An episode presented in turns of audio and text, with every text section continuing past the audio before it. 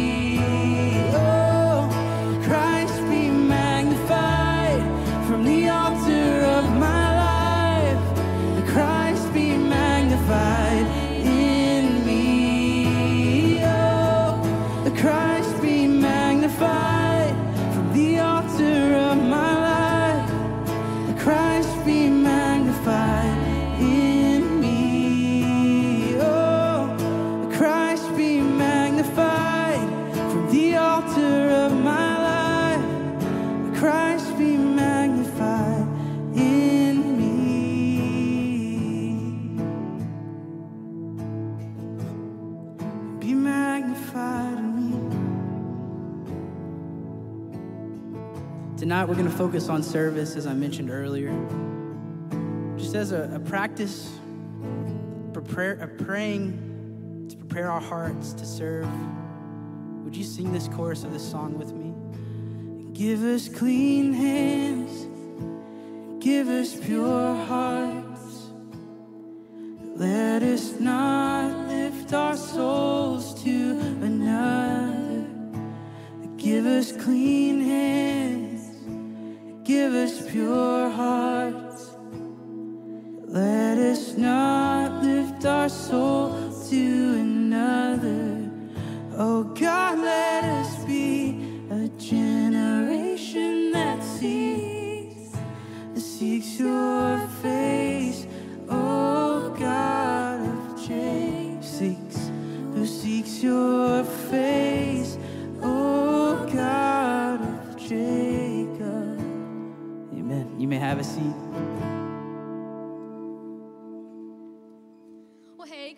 Mosaic. How are we doing? I'm sorry, I hate the call and response. I really didn't mean to do that. It was an unfortunate habit. Hey, my name's Ashley Covert. If I haven't met you yet, uh, I do communications here at Mosaic. Um, I can't believe that it is almost August. It'll be August next week, which means that I will have been here two years next week. So I'm really grateful for that, really grateful to serve alongside you guys. If this is your first time here, we're so grateful to have you. Thanks for spending your Saturday with us. There are a few ways for you to get connected. We've got a number for you to text, but we'd also love to catch you at the info booth. You can also just snag one of us after service. We'd love to know that you're here. If you've been here for a while, but you're still looking for ways to get plugged in, we have a Discover class coming up soon. So, Discover is kind of our on ramp into community. It's um, how you learn a little bit more about fellowship, how we got started, why we do this on Saturday nights, um, and it gives you a good, like I said, on ramp to get more plugged in. Um, as we're getting into fall launch, we're going to hit you with a lot of announcements during this part of the service. But the next one is super fun. It's our FSM Fall Retreat that happens every year. Um, that's right, shout out. we are going to be going back to New Life Ranch, um, but that registration is open now, and it's going to stay open through the 13th of August. So um, if your kid is thinking about jumping into a cell group or is already plugged in, this is really just an excellent time for them to kind of unify, rally together, get to know one, each, one of another better, um, and it's, it's a blast. So we really hope that you would consider sending your kid to fall retreat. Okay, next things next. We have a lot of service opportunities. Kyle mentioned it last week in, in the way that we pull together for Saturdays, how we're, we're making it, but we would really love you to jump in and help us make it better. So, with tonight being our Serve Together series, or part of our, our rhythm series, you'll see we've got lots of lots of spots for you to jump in with our community team, with the FSM team, our kids team communications. Those little numbers next to those, those teams are the number of people that we would really need. The next slide is our worship it gets its whole slide. So we need people for the tech team to help serve as ushers with communion. We need musicians and vocalists. So if you see anything in there that speaks to you, or you know that you have a skill or a passion for, we'd really love for you to jump in and serve with us so that you can go to um, our homepage and find our serve form, fill that out, and then we'll get in touch with you. But I'm gonna keep those numbers up there until we like knock them down. So just be prepared to see that for a while or jump in and then they go way faster. Um, okay, if you guys wouldn't mind standing with me, we are, oh no, just kidding, just kidding. I'm so sorry. One last thing.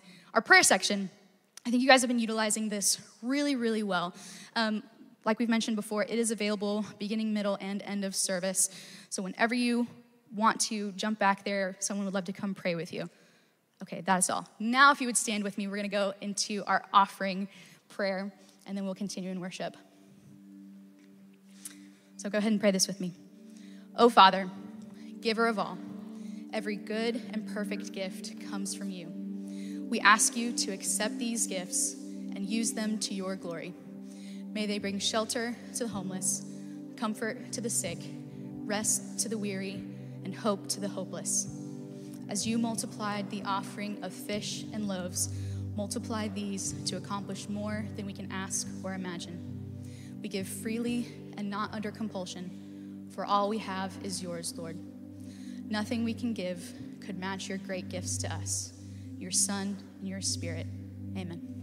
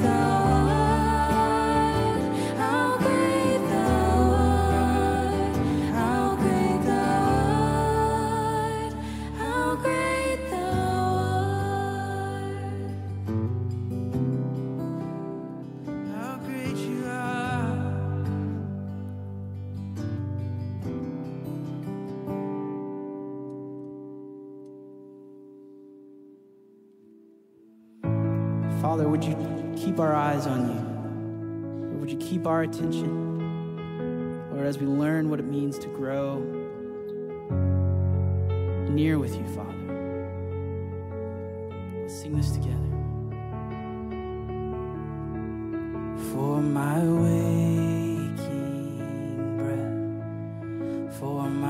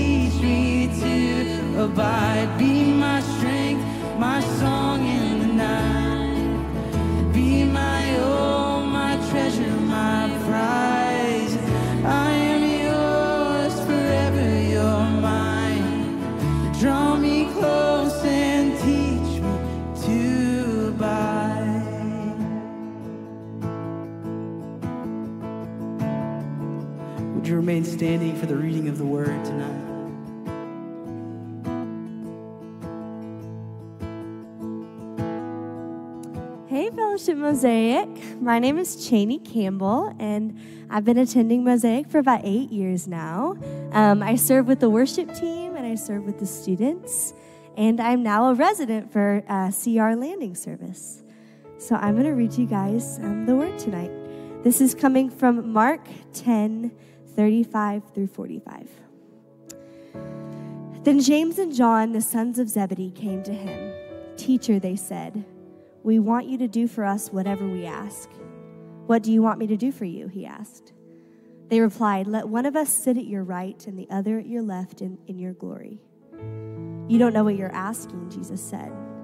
Can you drink the cup I give or be baptized with the baptism I am baptized with? We can, they answered. Jesus said to them, You will drink the cup I drink and be baptized with the baptism I am baptized with but to sit at my right or left is not for me to grant. These places belong to those for whom they have been prepared. When the ten heard about this, they became indignant with James and John. Jesus called them together and said, You know that those who are regarded as rulers of the Gentiles lord it over them, and their high officials exercise authority over them. Not so with you. Instead, whoever wants to become great among you must be your servant, and whoever wants to be first must be slave of all. For even the Son of Man did not come to be served, but to serve and to give his life as a ransom for many. This is the word of the Lord. God. Well, hey, before we jump into our passage tonight, I do want to say, as, as uh, regards the next month, we are wrapping up our series on rhythms tonight, which is a study on what are the regular practices for people walking with the Lord to help them become more like Jesus. And then for the month of August, we're going to take a month just to look at the core vision of what our congregation is all about. What is, what is the vision for Fellowship Mosaic that we believe God has given us to walk in and really to set a trajectory for the next year of where we're going? So I want to invite you, um, if you call Fellowship Mosaic home, to make it a priority to be with us the next four weeks. I know that there is a lot going on in August. There's back to school things, there's getting one more last more weekend in at the lake. There's the tax free weekend where you need to shop for 48 hours straight to save as much money as you can. I, the thing that I love about tax free weekend is normally if a store posted 10% off everything, we would shrug and go, that's not that great of a deal. But when the 10% is being saved from the government, we're like, I'm gonna cash in my 401k and spend it all. So go do tax free weekend, by all means, do the shopping. But if you can, I invite you, make it a priority to be with us for the month of August as we, we walk through what the Lord has for us this next year. I think it's going to be a really important um, season for us. So, hey, let's jump in to this last rhythm of service that we're talking about tonight. And I, I think this might be um, one of the most timely rhythms for us to talk about because we are living through a pandemic right now. And it's not the one that we've been talking about, it's not the one that's been in the news as much when we say the pandemic, we have one thing that comes to our mind, but there's another one that concerns me maybe even more. And it is the pandemic that we have seen over and over again of stories of abuse coming out in churches and Christian organizations. Um, it seems like about monthly a new story breaks a new report about abuse and cover up. I'm not going to list statistics or reports here because then you might get the idea that I'm picking on that particular church or that particular denomination. It's everywhere. It's, it's across the board that we are seeing how much Christian organizations and churches have a problem with abuse of power and hurting people and covering it up. And it's, I mean, it, I've gotten to the point where I can't really even tune in anymore because there's another podcast, another documentary series, another news article coming out about this. And I think, I think that's necessary work. Like, I think we need to expose where abuse has taken place and we need to address it and have accountability. And most of the studies and conversations that I've heard going on focus on two aspects. One is holding abusers accountable and helping victims heal, both of which are crucial, important work. But there's a third aspect that I've heard remarkably little discussion around. And it is the question of what has broken in our Christian discipleship that this is happening in the first place. Yeah, it's absolutely necessary to do care on the back end. That's crucial. But I also want to know what's happening in our understanding of walking with Jesus that this becomes such a prevalent thing. How did we get to a place where the idea of power and bullying and abuse is something that we're so little bothered by? Several years ago, there was one particular pastor who um, there, there was a report done where it came through just example after example after example of him being a bullying, abusive, manipulative tyrant to everyone on his team.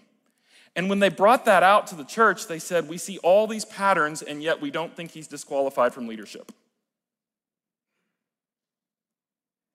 And that just struck me as odd. What is going on in our understanding of Christian leadership that we can list that kind of leadership behavior and then say, not disqualifying for leading?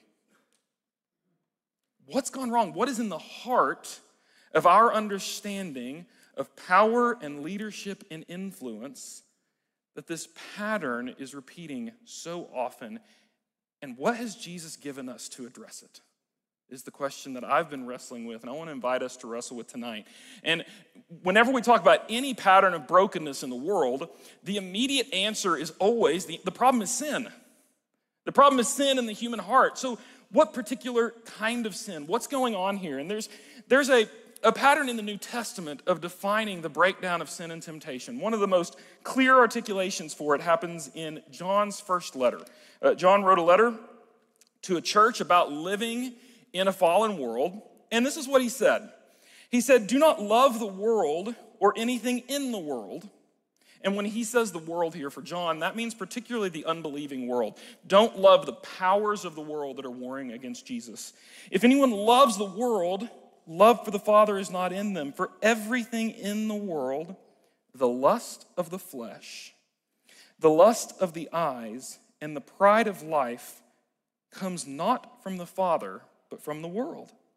The world and its desires pass away, but whoever does the will of God lives forever. And for centuries, as Christians have read this description of sin and temptation, they've, they've recognized three basic sources of temptation. And many have suggested that really all sin can be broken down to one of these three. A temptation for physical pleasure outside of how God has designed it to happen, a desire for materialism or pretty shiny things outside of what God has blessed us to have, or a desire for pride and power outside of what God has given us. That this obsessive pursuit of pleasure, wealth, and power is at the heart of our struggle with sin. And that every temptation can ultimately draw, be drawn back to one of those three. I, I, was working through a book by a guy named Andy Crouch called Culture, Culture Making, and it's talking about how the Christians engage the culture. And he suggests that in the last 50 years or so of the, the church in America, we have done a great job pre- preaching against the temptation of physical pleasure. We pre- preach against sexual sin all the time. We preach against substance abuse and how damaging that is. We've done so so on preaching against greed and materialism. He said he rarely hears churches talking about the temptation of pride and power and significance. In fact, if we were to watch the behavior of our churches, one could suggest that we've actually cozied up with pride and power and significance and started to see that as a means to honoring God rather than a, particular, a potential source of temptation. This pattern we see go all the way back to the book of Genesis when the first temptation came to Adam and Eve in the garden. They're sitting in a place where God has provided everything they need. And a serpent comes up and he begins to, to tempt Adam and Eve with the fruit that God said wasn't for them. And look at what Eve saw was attractive about the fruit. The fruit was good for food. That's your pleasure, taste. It was pleasing to the eye. It was pretty and shiny, and we wanted it. That's our materialism. And desirable for gaining wisdom. This spoke to the pride and significance. And at the heart of that temptation was a little carrot that the serpent dangled out in front of Adam and Eve. What was waiting for them if they chose to eat this fruit? The promise was that if they ate it, they would be like God. And there is this temptation in the heart of people to leave our place as servants of God and instead to be God's all to ourselves.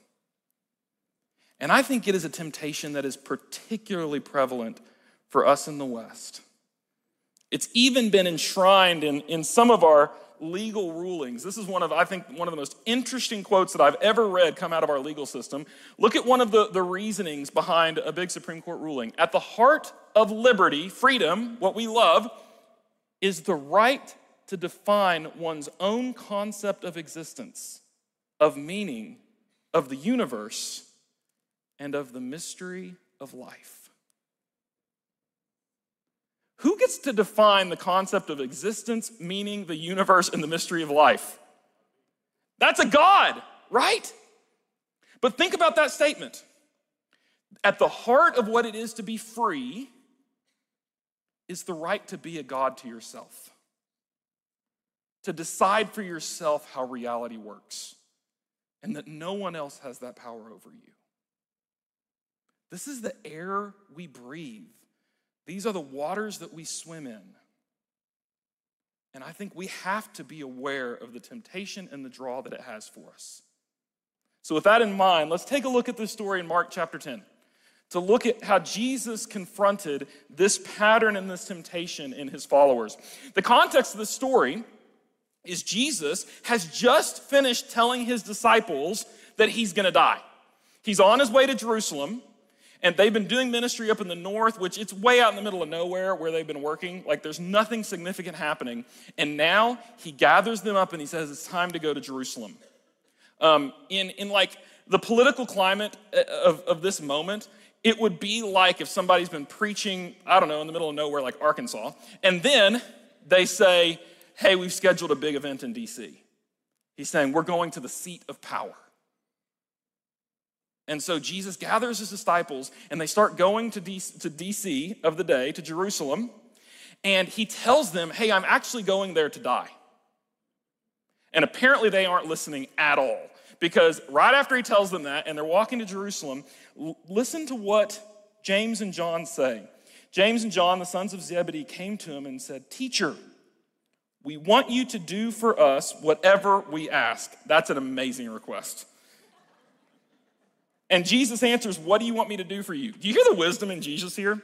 Every parent uh, has to have learned this lesson at some point when a kid walks up and says, Hey, will you do me a favor? What is the answer? What's the favor? You do not say yes to that question without more information. The disciples come and say, Hey, we want you to do something for us. And Jesus goes, What would you like me to do? Please unpack it more. And they say, Let one of us sit at your right and the other at your left in your glory. They're picturing the moment because he's going to Jerusalem, and what's supposed to happen in Jerusalem is that's where the king of Israel is crowned. And they know that Jesus is presenting himself as the promised king, so he's about to get a throne. This is the moment they've been waiting for, and they're trying to lobby for their position next to Jesus. This is a, really common temptation. If we can't be the most important person, then let's at, less, at least try to be really close to the most important person. One of the, the more humiliating moments, I've got a lot of them, but one of my more recent really humiliating moments was we were at, I'll be as vague as I can on this to not incriminate too many people. Uh, we were at a, an event, a thing, and there was a person of large cultural power and significance at this event. And they gathered everyone up for a group photo. And Uh, Cassie and I are standing next to each other in the group photo, and I look over and realize that about 10 feet away is this person of great significance, and no one standing in between us. And I mean, at a subconscious, nonverbal level, I felt the intense draw to be standing next to that person for the group photo. And so I had my arm around Cassie and I start scooting us over.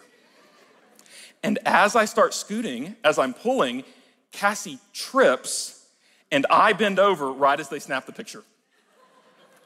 So instead of my glorious photo next to the important person, we're actually not in the photo at all. And I thought to myself, God has the most wonderful sense of irony. Do you feel that? Do you feel the moment that the, the draw to be next to the important person? To elevate your own sense of significance by your proximity to other significant people?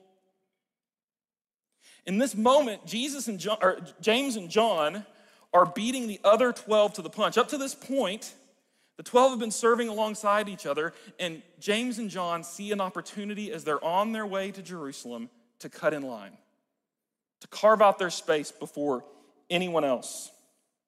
And Jesus looks at them and says, You don't even know what you're asking.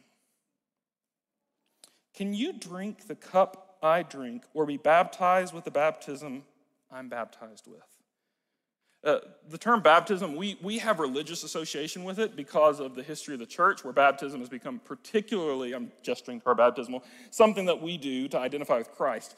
But the word in the first century was a much more generic term for being immersed or dunked in something. Like you would, if you were washing clothes, you would baptize them in the tub. That just meant being dunked down. So he's saying, can you drink the drink I'm about to drink, and you can you be immersed in what I'm about to be immersed in?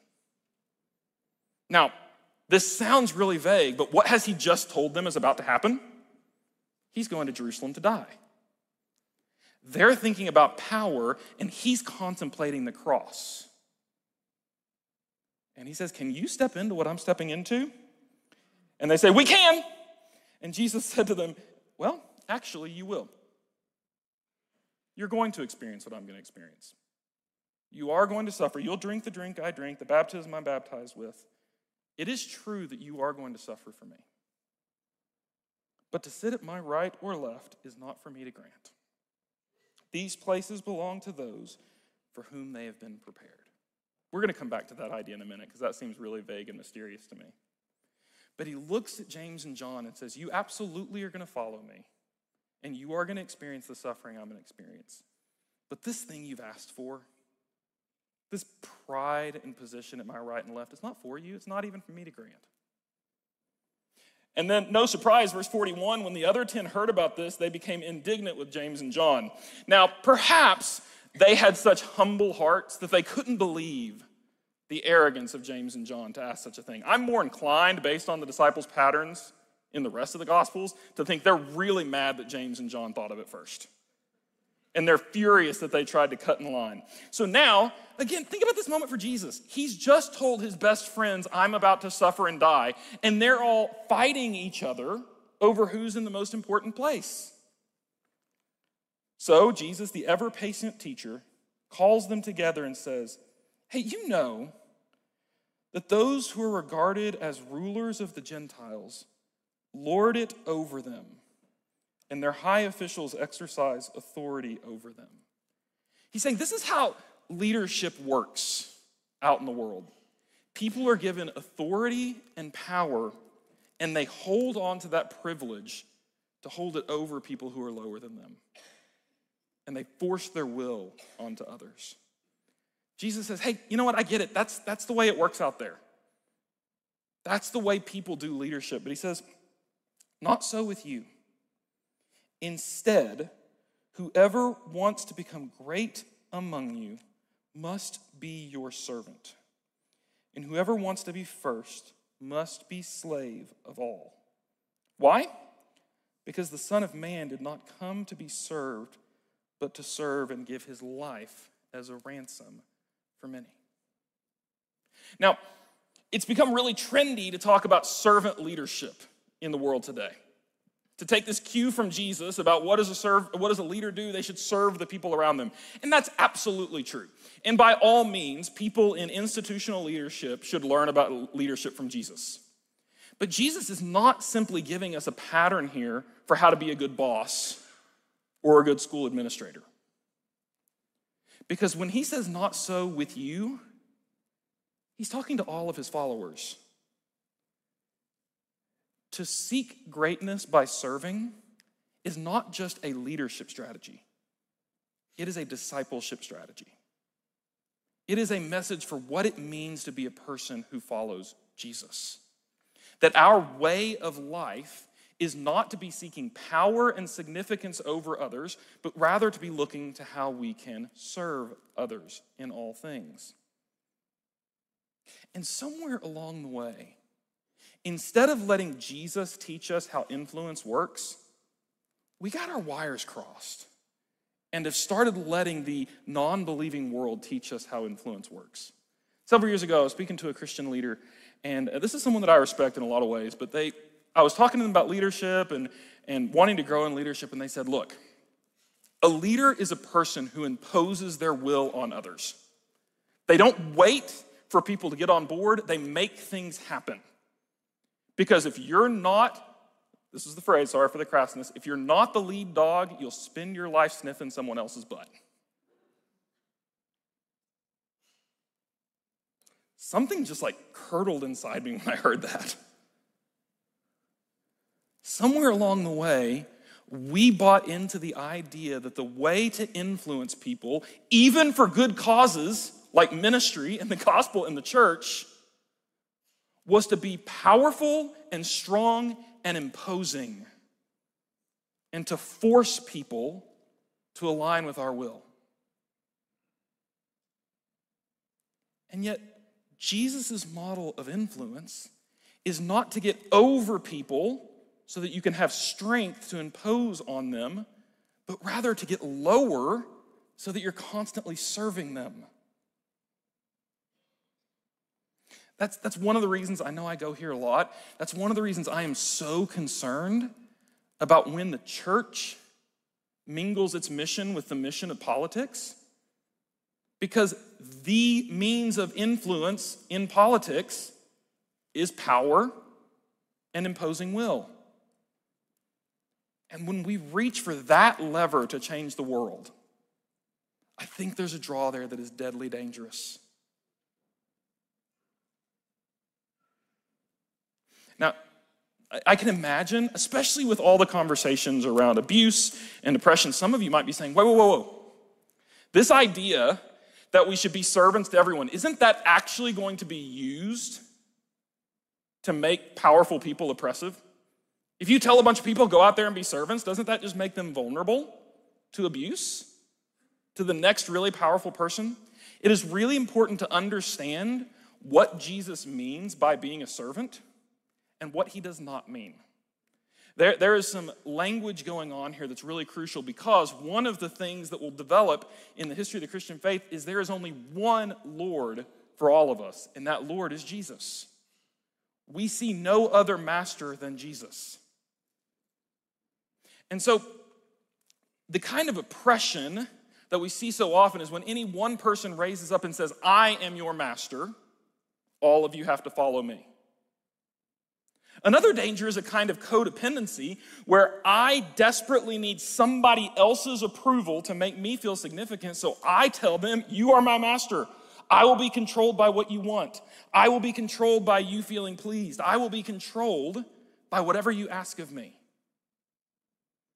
Now, oftentimes, in our culture, to avoid these extremes of oppression and codependency, we'll come up with a new answer of Western individualism that says, I'm my own master. No one can tell me what to do. I'm the master of my own fate. And we've set ourselves up as little gods. Instead, Jesus proposes something radically different than all of those. He says that He is our only master, and He calls us to serve others, which means those people that we are serving don't get to be our masters and tell us what to do. They are not the ones from whom we take our orders. We take our orders from the king.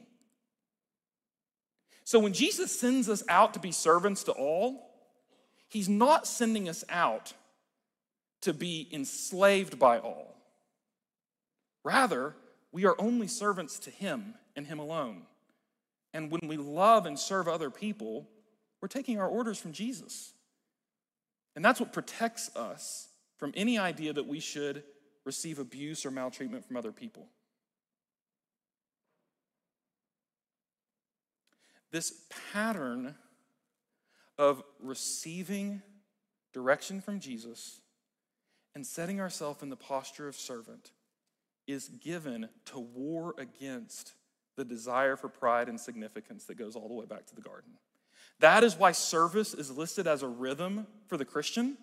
Is it's not it's not it's certainly about loving others, but it's also about us growing. Choosing to humbly serve actually changes me. Choosing to put myself in a lower place actually makes me more like Jesus. And it refuses, when we see Christ as our master, to let ourselves be mastered by anyone else's opinions of us. When two humans have that relationship over each other, it's destructive. But there is a kind of relationship between an owner and an owned that is really productive and healthy. And it looks kind of like this guy. This is our dog, Axe. He's the best. we have loved every bit of survival instinct out of him. He cannot go to sleep at night unless he has a fleece blanket to lay on. Okay? Now, there is no doubt about the fact that we have an unequal relationship. We are Axe's owners, and he is our pet. And that disproportionate relationship is arranged for his good. We want to see him thrive. The other day, he ate something and had a bacteria in his stomach. We took him to the vet. It was $500, and we paid it without blinking because we love that little turd and we really want him to be, I said turd, yeah. we really want him to be healthy and thrive, and we'll do just about anything to make it happen. That relationship is only appropriate when the two beings are of completely different status. The only one who has that status over us is God Himself. We are absolutely owned by God. The, the followers of Jesus in the New Testament have no problems. We soften it and say servant in our New Testament, but if we were translating it really roughly the way it comes across in Greek, it would be slave. That I am a slave to Jesus Christ. And he is my owner and my master.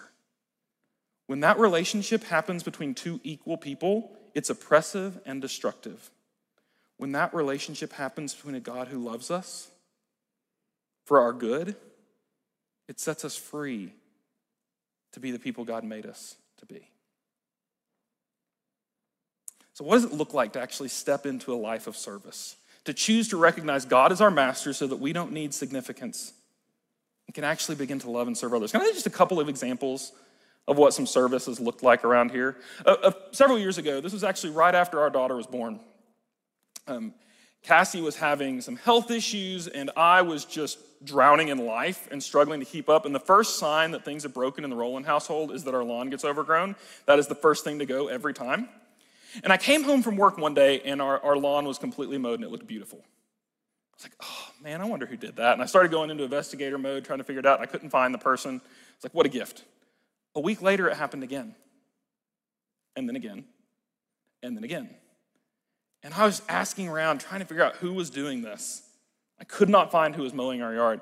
And then one day, I think I had left something at home. So I came home from work at a weird time, and I saw the truck and the trailer. I saw the mower moving, and when I pulled in, they stopped the mower and jumped off and hid behind our house. And I walked around the corner and I found Luke Pasco, who is a college student, he's a member of our body now, who had been mowing our, our yard all summer. And he said, I never, I never wanted you to know it was me. I just wanted to love you guys well. Another example comes from one of our elders who is in a position of leadership over this body who we all look to for direction when we're facing big, significant questions for this church of where we're going, we are looking to this group of people to guide us. And, and Scott Thompson will go from elder meetings where he's praying and working through huge issues to serve on Saturday night teaching preschoolers the Bible. And literally was teaching on John chapter 13 of Jesus washing the disciples' feet. And I remember I was sitting in the room watching that happen and for him, it was a teaching illustration just to show preschoolers what washing feet looked like. But in the moment, I realized that is this man's life. That is what he lives and models for every one of us. Those are the kinds of people that we follow here. Our, our uh, Mosaic team, one, uh, I think once or twice a year, goes to the elders and just kind of gives an update. And I remember the first time that Kyle Jackson, after he had joined the team, went, we sat and met with them for half an hour, talked through different things. They prayed for us. And Kyle just walked out and said, I wish that every person at this church could just come spend a half an hour with them and get to see the humility in the heart of the people leading us. Humble service shapes our heart to be more like Jesus because that's how Jesus lived his life. So the challenge for us is what intentional rhythm of serving will you choose? Humble service like that doesn't happen by accident. Scott committed to be there every week with those kids. Luke chose every week to make a rhythm and a habit of coming and serving me and my family. So, in our choosing of habits and rhythms to transform us and make us like Jesus, the invitation this week is choose to serve. Choose a pattern of serving. I'm going to suggest three options and challenge you to pray through this week. What would it look like for the fall to commit to one of them? One of them would be to serve right in your own context where you are. Maybe that's a, a, an act of service in your family. Maybe it's your neighborhood, your workplace, your kid's school. Where is a place that you can choose to serve in a way that brings you under, brings you lower than someone else, and doesn't bring attention to yourself. The other would be to jump in somewhere this fall here at the church. We gave you like, literally 50 options a little bit ago. What would it look like just to commit to one of them for the fall and say, I'm going to jump in and serve there? And then finally, in outreach ministries, we have several ministries we partner with. Most significantly is Samaritan Community Center, who there it's about to get as easy as possible in September when their ministry moves onto our campus. And we're going to be telling you about it. Uh, we'll, let you know as soon as we can. There's going to be an open house for people who attend fellowship to go just walk through, see all the opportunities, and see how we can get involved. Um, I would love it if we could flood the outreach ministries of Northwest Arkansas. One of our core values around here for a long time was been that we want our fingerprints to be everywhere and our name to be nowhere. And I was talking to a friend who was trying to find a church in Northwest Arkansas. And while they were waiting, they just started volunteering at different service places. And everyone they loved, they thought, this place is amazing. Which church is backing it? And they say, oh, we're independent of any churches. And they couldn't get an answer. And so they said this happened over and over again. They pointed and said, okay, fine, you, where do you go to church? And they said, oh, well, well, I go to fellowship. And he looked at me and said, he said, it is like you have people sprinkled all over Northwest Arkansas, but I can't find your name on any of the buildings. That is the vision for what we want our church to be a church that is launched to serve Northwest Arkansas and the world with the love of Jesus. It'll bless the world, but the surprise, the thing that God has for you and me, is not only will it bless them, it'll transform us into the kind of people who don't seek power and significance, but seek greatness in the kingdom of God through serving others. As we continue to sing, we're going to take communion. I'm going to invite you to come down. We'll ask you to come out to the left, take the elements, and go back to your right. I said earlier we'd come back to that idea of who gets to sit on Jesus' right and left. And Jesus said, You don't know what you're asking. And one commentator suggested, when they said, We want to be on your right and left in your glory, they had in mind a palace. But Jesus knew his most glorious moment would not be a throne on a palace, it would be a cross. And the people on his right and left would not be the disciples, but it would be criminals and thieves.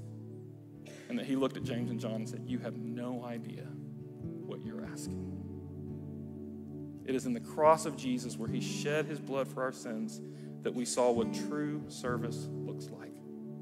So let's remember that in gratitude tonight. Come on down receive the elements, hold on to them, and we'll take them together in a moment.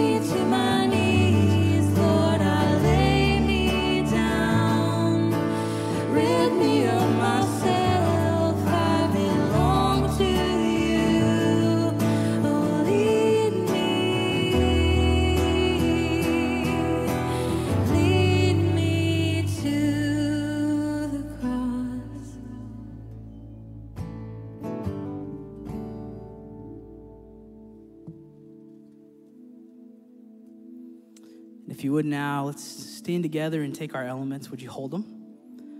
Would you grab the bread? We've done this every every week during the rhythm series. It's just been a joy to, to take communion together so often. And for the last night of the rhythms series, let's take communion together. So take the bread and know this is the body of Christ broken for you. Would you take and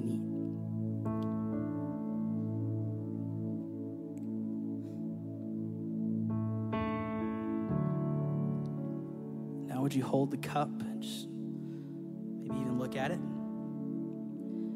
Know that this represents the blood of Christ that was poured out for you. Would you take this and would you drink together?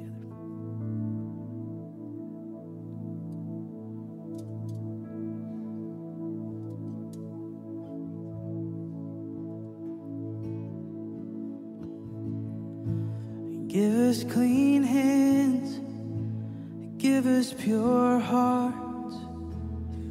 Let us not lift our souls to another. Give us clean hands, and give us pure hearts.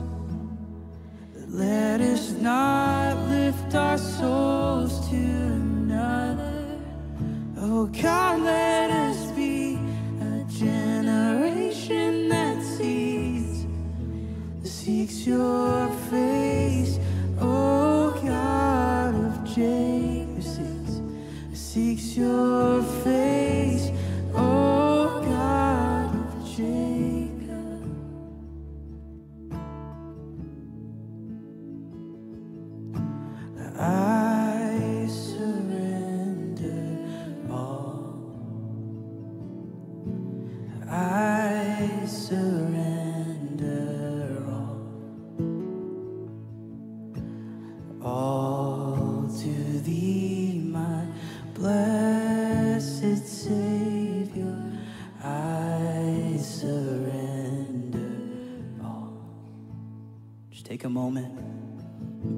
with the Lord, what you need to surrender to Him.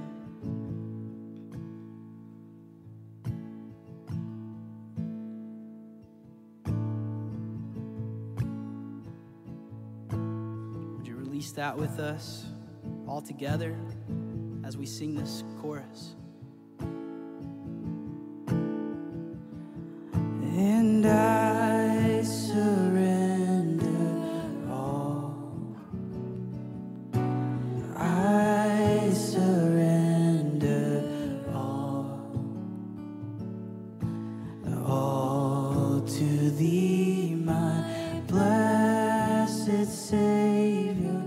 I surrender all. Sing all to thee.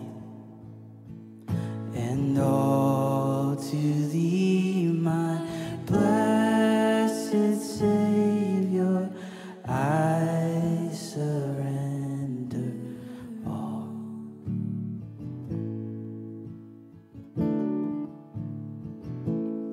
And as we prepare our hearts to go, let's say this formation prayer together one last time. I'll read this over us, and you join in with the people. God, we join with your church throughout history and studying these rhythms that help us live and love more like you. Make us more like Jesus. Help us, for we're prone to doing too little, withholding parts of ourselves from you. Father, expand our hearts. Make us more. Help us for we're prone to doing too much, trusting in our own accomplishments. Spirit, teach us to rest. Make us more Jesus. And Father, give us the patience and perseverance we need to trust your work as you shape us into the likeness of your perfect Son. In Jesus' name, amen. What a special night of worship, guys. Uh, hey, our prayer team will be available to pray with you. Our staff, uh, if you would like prayer, just hang out in the, in the back prayer section and just be mindful of those who might be getting prayed with uh, as, as we exit. And if you're a guest, we'd love to visit with you in the foyer at the info booth. Church, let's go in peace to love and serve the Lord. And the people said, Thanks. Thanks be to God. See you, church.